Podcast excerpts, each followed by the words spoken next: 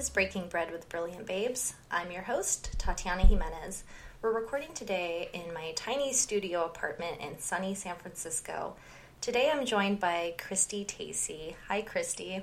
Hey. Thanks so much for crossing the bridge to be on the show. No problem. for any first time listeners out there, our purpose here is to shed some light on everyday people doing brilliant things.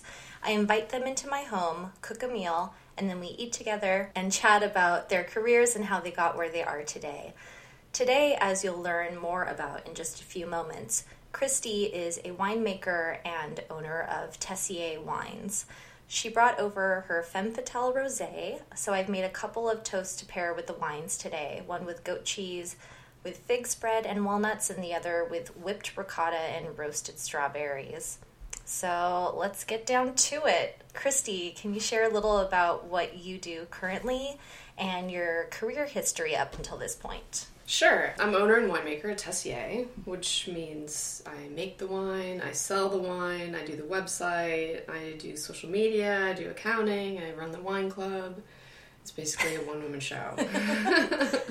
um, I started off my career as a research scientist. Uh, I have a degree in microbiology, and that's why I moved to California. I originated in Michigan. I did that for 10 years, but I felt unfulfilled, I guess. And I was sort of thinking, what can I do?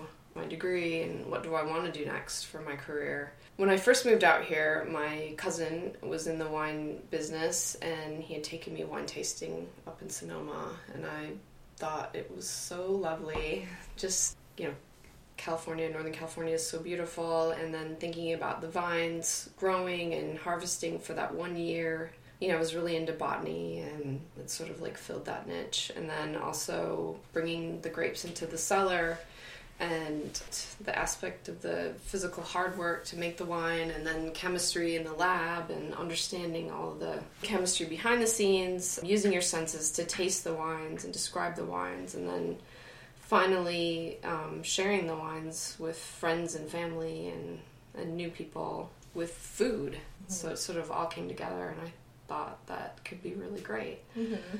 So I was thinking of the career change, and a job had opened up in Oakland at Lost Canyon Winery. They wanted an operations manager, assistant winemaker.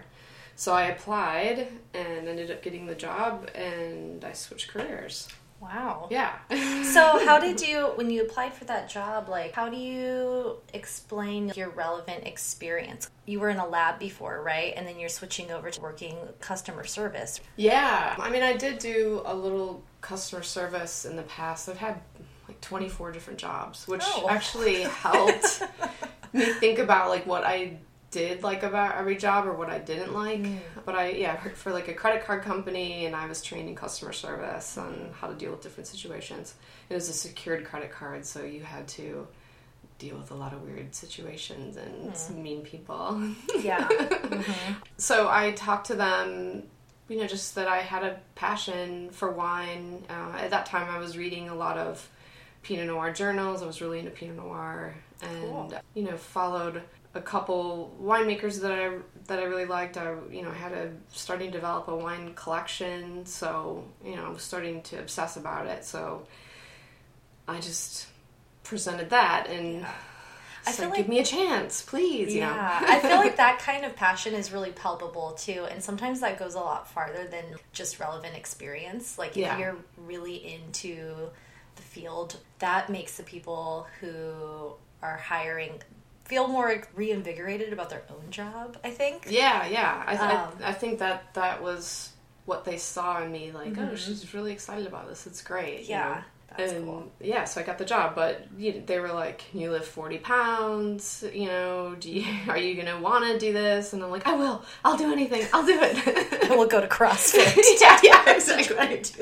I'm already in training. Yeah. It's cool. I got this. so that was in. You said that was in Oakland. Yeah, in okay. Oakland, Lost Canyon Winery. Nice. So I did that in 2006. Mm-hmm. And so I ran their winery because they had day jobs. So I was there all the time. And then I started learning the craft of winemaking. And at that time, I started taking classes at Davis. And I ended up getting my certificate in winemaking from Davis as wow. well. They, I, I loved it. I loved I was never bored. There were always different things to do, and, and I uh, ended up setting up their lab so we could do internal testing because, you know, that's sort of what my background was, so I could just apply it to wine and scale it up for them. And they were great guys. They came from the education world, so they were really positive. It was nice to work with them that they were like, You're so smart, you're doing such a good job. Like that that really helped a lot. I didn't really have that in my science career. Mm-hmm. So they sold the winery after three years. And I was so sad that I found this job that I that I was really good at and that I mm-hmm. liked and um, you know I didn't want to go back to being a scientist. Mm-hmm. So I thought about like well what about if I started my own brand? Because with them I, I did every facet of their business and I had connections to get fruit. Mm-hmm. So and you know that's like a big part to get started. For wine you need like the best fruit to make the best wine. So they introduced me to Saralee Kunde and she agreed to sell me two tons of fruit and so in 2009 i launched my own brand and made six barrels of pinot noir from russian river valley Cool. Yeah. So just the one, the one type. Just i just did the one wine yeah. just pinot noir mm-hmm. because that was my obsession and mm-hmm. lost canyon did pinot noir syrah and viognier but all vineyard designate wines What does that mean?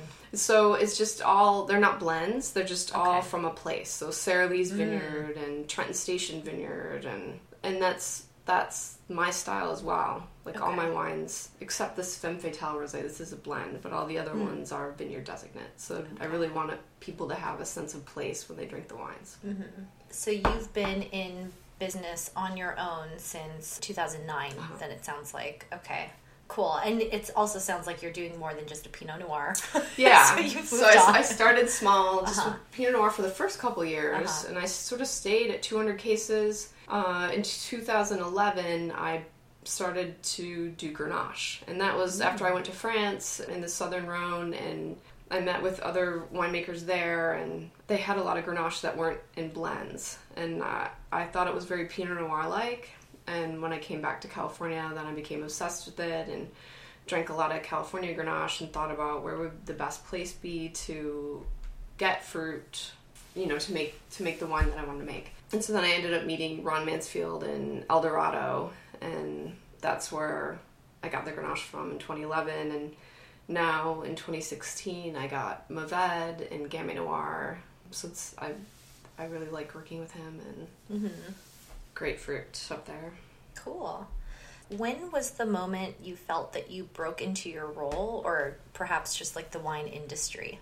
I think that was was after I had the release party of my very first vintage. So I released the 200 cases and I did a party at Stage Left Cellars in Oakland. So that was the old Lost Canyon space. So it was Oh, neat okay. to be there and had tons of friends and family that came out. And shortly after that, like I sold out of the 200 cases. Whoa. So it was just so nice to be working so hard for, you know, a whole year on this wine and then having people be excited about it and to actually try Mm-hmm. it and then pair it with food and, you know, it, it pushed me on to do it again. That's really great. And then I guess just for like perspective or for reference, so you say that you you in the beginning were doing 200 cases. So what does maybe like a standard winery do every year? Just yeah, this is like a micro winery. um, I mean, I don't, I don't know like how big Beringer is. Like, we should look that up to see what the Mm-hmm. oh statistics yeah, that's like are. a isn't that like that's like a monster winery? Yeah, like. I mean, Lost Canyon did 3,500 cases. Oh, okay, Um, okay. So just by comparison, but they were like a small winery Mm-hmm. as well. Yeah. So you would be in the beginning like you were like super super boutique, I Yeah. guess. Yeah. I don't know the the terminology that you guys use. Yeah, I mean, world. I but- Uh-huh. still call myself a micro winery just because. Well, now I'm up to a thousand cases. Okay. Okay. So it's like still smaller than Lost Canyon Yeah. when they were around. When they were around. Gotcha. Cool. So your your breakout moment was having that release party, selling out for like was that the first time you sold out? Your okay. And then Well, I mean, not the first time I sold out, Okay. but just that you know you're working on this wine. You don't know if people are gonna like it. Mm-hmm. Like, is this the right thing to do? And and just the the positive reinforcement of it. Mm-hmm. That that was you know, I'm doing something right. Yeah, yeah, you made the right And it's decision. and it's so hard too, like thinking about it, like getting it all together to be bottled. Like you got to have the corks right, you got to get your labels right, you got to have your bottles right, and then you have to have all these people there to make it all happen. So it's just so much work and planning, and you feel like it's mm-hmm. never going to happen, and you're so nervous about it. Mm-hmm. And then that you finally got to that moment that you're opening the bottle and sharing it with people, and people mm-hmm. are like, "This is great, I want to buy it," you know? Yeah. it kind of was really reminds me rewarding. of like I'm a big fan of Project Runway. I feel like they're you know they work all season for Uh-huh. this runway show that's like two minutes long, right. and it's like everything comes down to those two minutes.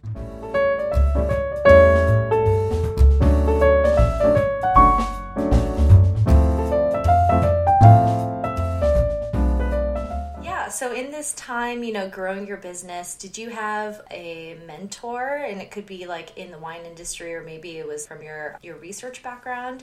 And then now that you've kind of been in the industry for like a decade almost, are you do you see yourself as maybe helping out other new winemakers? Yeah, definitely my cousin was a mentor. Just he had his own label as well. So, you know, I talked to him a lot about it. I was unhappy with my work being a scientist, and he encouraged me to make wine and start my own brand. When Lost Canyon sold, I also reached out to Ed Kurtzman, who was really known in the Pinot Noir industry, to sort of any, any issues I'd have, um, any weird things that were going on with the wine, I would email him and he was always happy to meet me and talk about it and it was, so that was really nice supportive. And then Merry Edwards was a was someone i just read about for for so long. I mean when i was a scientist because she started out her career as a scientist. So i had emailed her and you know she was really nice. I never ended up meeting her but we corresponded a little bit but you know just sort of rolled myself after her. She she's highly respected in her industry, and I I like admired her tenacity and style. Mm-hmm. And then as far as now, yeah, being in the industry for ten or eleven years, I know how hard it is, and I always want to help out young winemakers, and and it, it's the nice thing in the wine industry. It's not competitive. You know, there's no patents pending, like stuff you can't talk about. You you can tell people your technique because even if someone did the exact same technique on the wines, like it it wouldn't turn out the same. So there's no Right. threat in that, mm-hmm. and it's such a a hard profession. I mean, physically hard, emotionally hard, working on the wines. That it's a respect, and and you know you're just willing to open up about it mm-hmm. which is really nice. And definitely, I always am looking out for female winemakers. I know that it's hard being a woman in a male dominated field as well, so Yeah. I'm always there to support and look out for them and answer any questions and you know do what I can do to help. I- Cool. I, want to get back always. Yeah, that's awesome. And then I know you were mentioning earlier today that you're a part, like you do, I, and just like watching you on Instagram, you do a lot of wine events that seem women focused. I don't know if they're intended to be that way or they just like end up being just like lots of ladies drinking Yeah. wine, Yeah. which is cool. So do you do like a lot of events with other like female winemakers? I haven't that much, but I'm I am there's some stuff in the works for sure. Uh, it seems right now it's it's gaining momentum being a woman winemaker and just like women in business in general, which is you know awesome. Yeah. I've, I've been in business for ten years and uh, that's that's great. Like uh, I I like being supported by other women and like being excited about what I do. So mm-hmm. That was all very positive. Now I like to ask my guests, what was your biggest career obstacle so far slash shittiest moment? I can think of one big one. I always hated bottling because it's just so stressful. You know, you've worked on this wine for the whole year and it comes down to this moment of getting it into the bottle. You know, it's so, you're so vulnerable. The wine's vulnerable. It's in a tank and usually we have like a giant bottling truck that goes really fast. Like you need a lot of people and it's just super quick and my lots are pretty small, you know, because I'm a micro winery we had my two Pinot Noirs on the line and we had switched corks and the guy on the line told me, you know, we're having problems getting your corks in the bottle. And I'm like, well, it's just, it's a different brand of cork. Like, just crank up the machine a little bit. I'm sure it's fine. Because I just didn't imagine, like, what problems could be happening. so we do that, and you know, meanwhile, the wine's going in, and everybody's working on bottling it. And the guy comes back out, and he's like, "No, really, like, look how hard it is to get the cork out." And it's like ridiculously hard. So I I phone the cork producer, and I'm like, "Oh my god, like."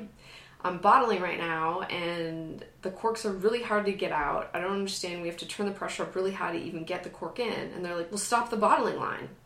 And I'm like, "What?" Oh no. Uh, so the the two lots of Pinot Noir were already bottled, but what had happened was those corks weren't coated, which I didn't even think could happen, but it did. So we we had to put the wines aside. You know, I was bottling in August, and then harvest was was set to happen. You know, the grapes ripen in September, so. I didn't have that moment of, oh, I bottled everything, so awesome. I'm like so excited about the next harvest it was just a state of like, oh my god, I have to rebottle all of this, and it was Pinot Noir, which is like really sensitive. And what we ended up having to do is um, push the corks in and dump it back into a tank and then rebottle it. oh my god, It was crazy. So were you able to use those bottles again? We had to get everything new. Oh my and like the cork company was very apologetic and supportive. Mm-hmm. You know, stuff does happen, but it was such a stressful, like heartbreaking moment. And on top of it, it was like my you know my birthday is in september so i was just like so tense on that Yeah. birthday and Oh. like, it's, it sucked Yeah, and then also as like an independent business owner, you're probably also think, you know, I've just paid a day's worth of labor wages to like Right. all these people Yeah. to help me, and Right. now we have to do it again. and then we have to so do it again i know Really expensive. yeah so- and then just to yeah, i'm such a small producer what if the wine isn't as good quality you know by mm-hmm. you know compromising that bottle like opening it up and pouring it back out yeah, yeah. But I mean, I I tasted the wines, you know, after we did that, and you know, we, we ran a bunch of lab numbers, and I, I felt like it was still a quality product. But oh my god, it's so stressful. Yeah, So- I bet. Hopefully, nothing like that ever happens again. But you know, I dealt with it, and you know, persevered, and now I look back on it and sort of chuckle. But Hmm. Hopefully, you had a fun birthday after that. all the other verses, yeah, like, they're they're better, way better than that. Yeah. So all of that being said, what has been your biggest opportunity slash best moment so far? you know it's, it's so so nice like i feel like i'm respected by my peers and respected in the industry when i placed my cab franc at slanted door i felt Oh. like wow this is such an accomplishment you That's know right. like which so I cool. own, by the way, because I loved it so much when I tried it when I first met you. that's awesome It's and so and good. now um, i just came out with a riesling and they just put the riesling by the glass at slanted door Mm. so i'm so excited i mean so many great restaurants in san francisco like michelin stars uh, it's it's amazing um, Yeah. So how do you do that? Do you because you're kind of a one woman show, which you've described when it comes to like going to restaurants and developing those relationships. You're your own salesperson Yeah, too, right? yeah. So do you?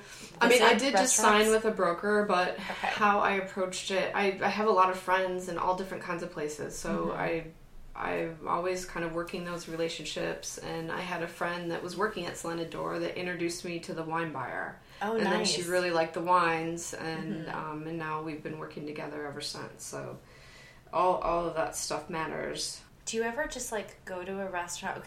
I'm thinking of, I I recently went to Absinthe, which is like near all of the theaters and stuff, and our our waiter was the sommelier of the restaurant. I don't know if it was like a slow day or that's how they do it, but he it was so much fun, and we got to ask him just like a bunch of questions about the wines and stuff, and I could tell that he was having fun. Yeah. even though some of my questions were probably kind of lame. No, I doubt it.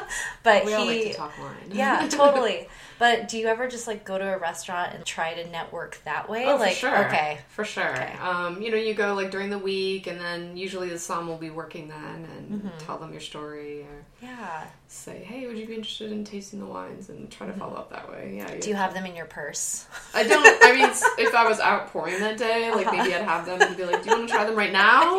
Yeah. But, um, yeah, you try that. to keep it, you try to be discreet and Yeah. like try to read people and, Yeah. See if they're into it. If they're Yeah. not into it, right.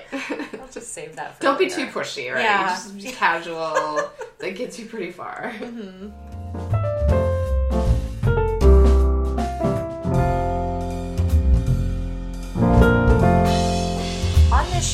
Also like to highlight what I call hidden talents. So, things that are significant to our lives that we might not add to our resumes or are necessarily work related. So, I know you had mentioned that you're really into music, and do you want to talk about like what you're working on with music and wine? Yeah, yeah. I've been into music for a long time. Uh, I try to see live shows as much as possible, but now I'm trying to bring the two worlds together. So with the wine club, I have a the my wine club is called the Research Club, and I do three shipments a year, uh, two bottles each time, or two different wines each time, four bottles. And I've been trying to pick a song that the wine makes me feel like. So it's sort of a suggested pairing for the wines. And I'm, I'm starting to uh, accumulate a couple of them, and I will put it up on the website soon. But the Femme Fatale Rosé, I mean, the Femme Fatale is named after a Velvet Underground song. So on the back label, it has the lyrics uh, to the Femme Fatale song. Um, but this time I paired it with um, a song from uh, the Virgin Suicides soundtrack uh, that I love that I, I feel like the wine signifies. So, so it's from the Virgin Suicides, Air, Playground Loves, the song that's pairing with the Femme Fatale Rosé, and then Awesome. the the 2016 Severia Vineyard from Santa Cruz Mountains. That one I'm pairing with um, The Cure, The Perfect Girl from Kiss Me, Kiss Me, Kiss Me, which I love that song. But it, I really feel like that wine is. I don't know. It makes me feel like that song. So, like, just trust me. This is this is what this Uh-huh. this wine feels like.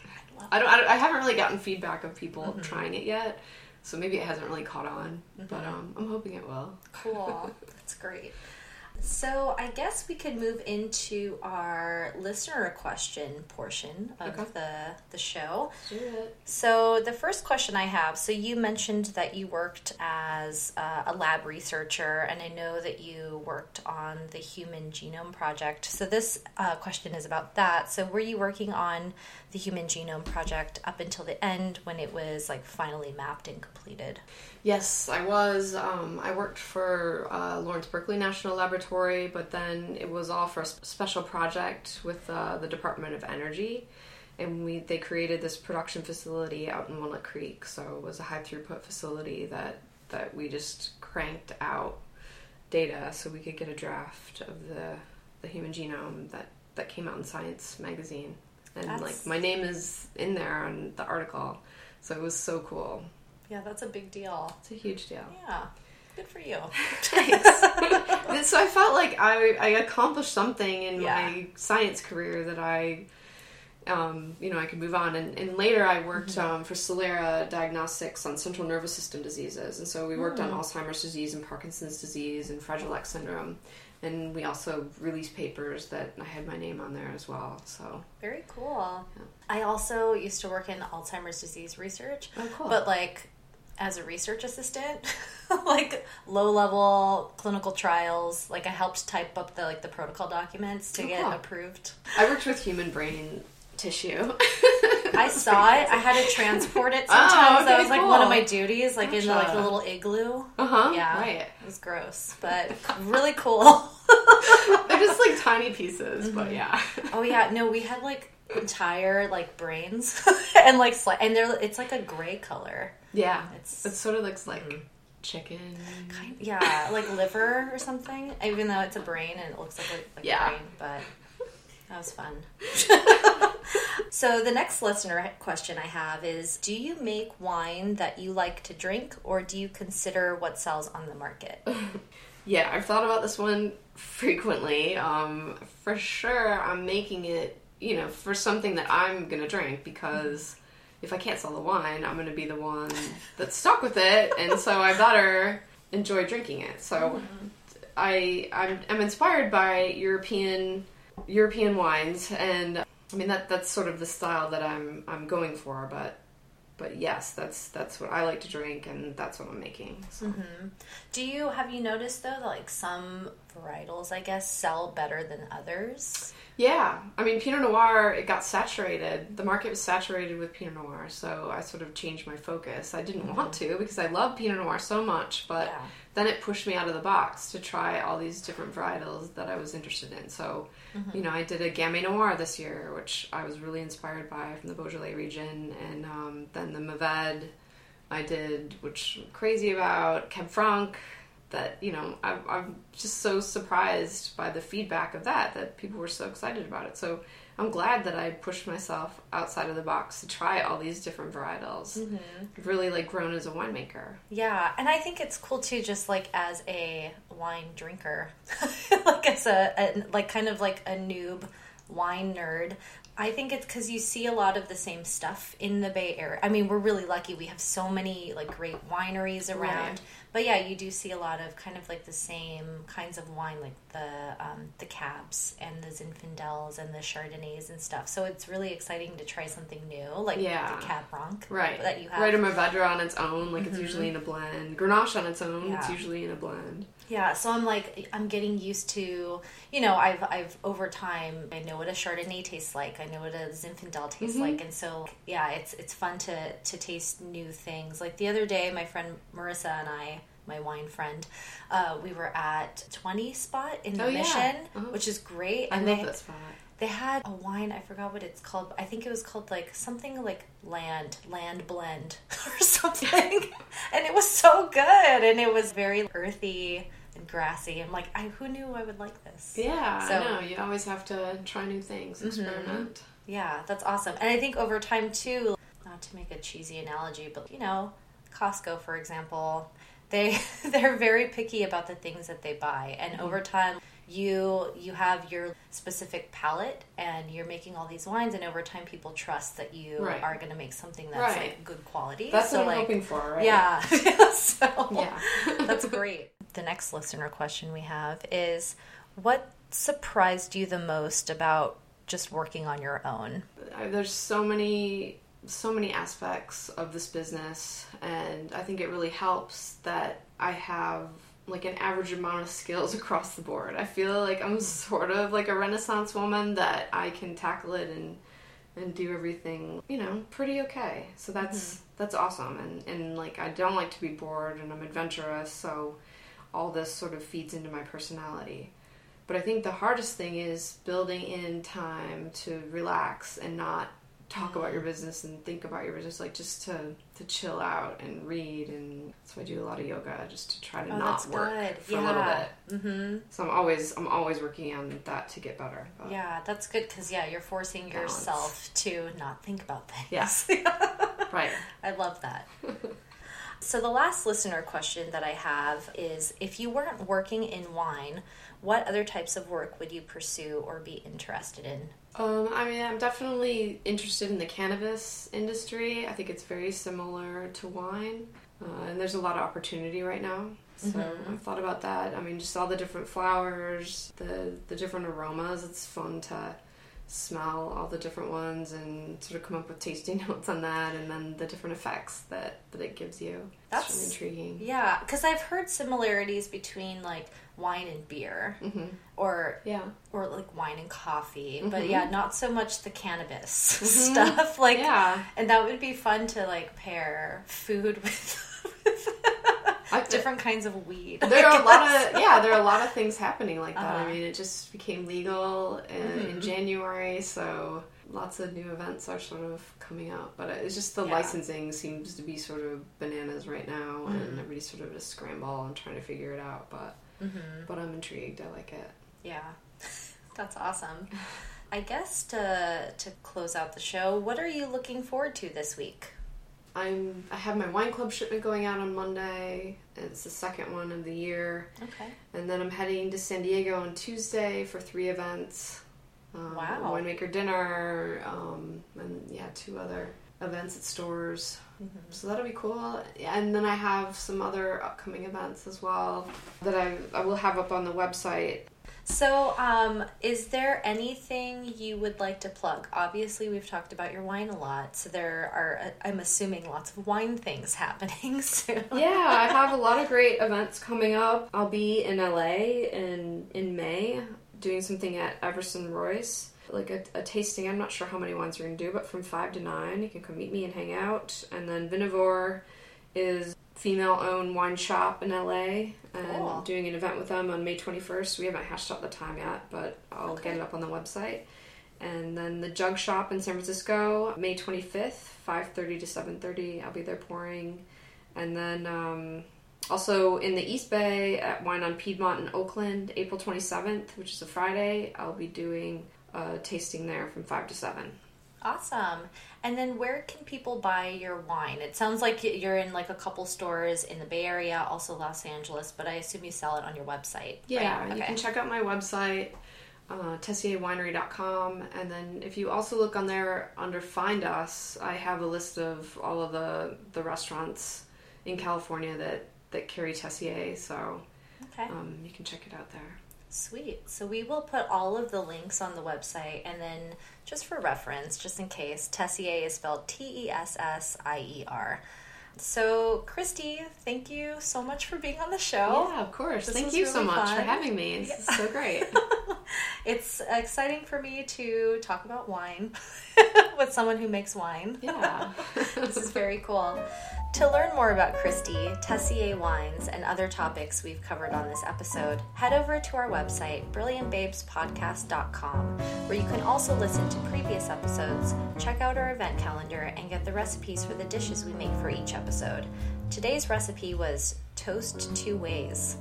Follow us on Facebook, Twitter, and Instagram, and stay tuned for episodes every other Tuesday. Take care, everyone.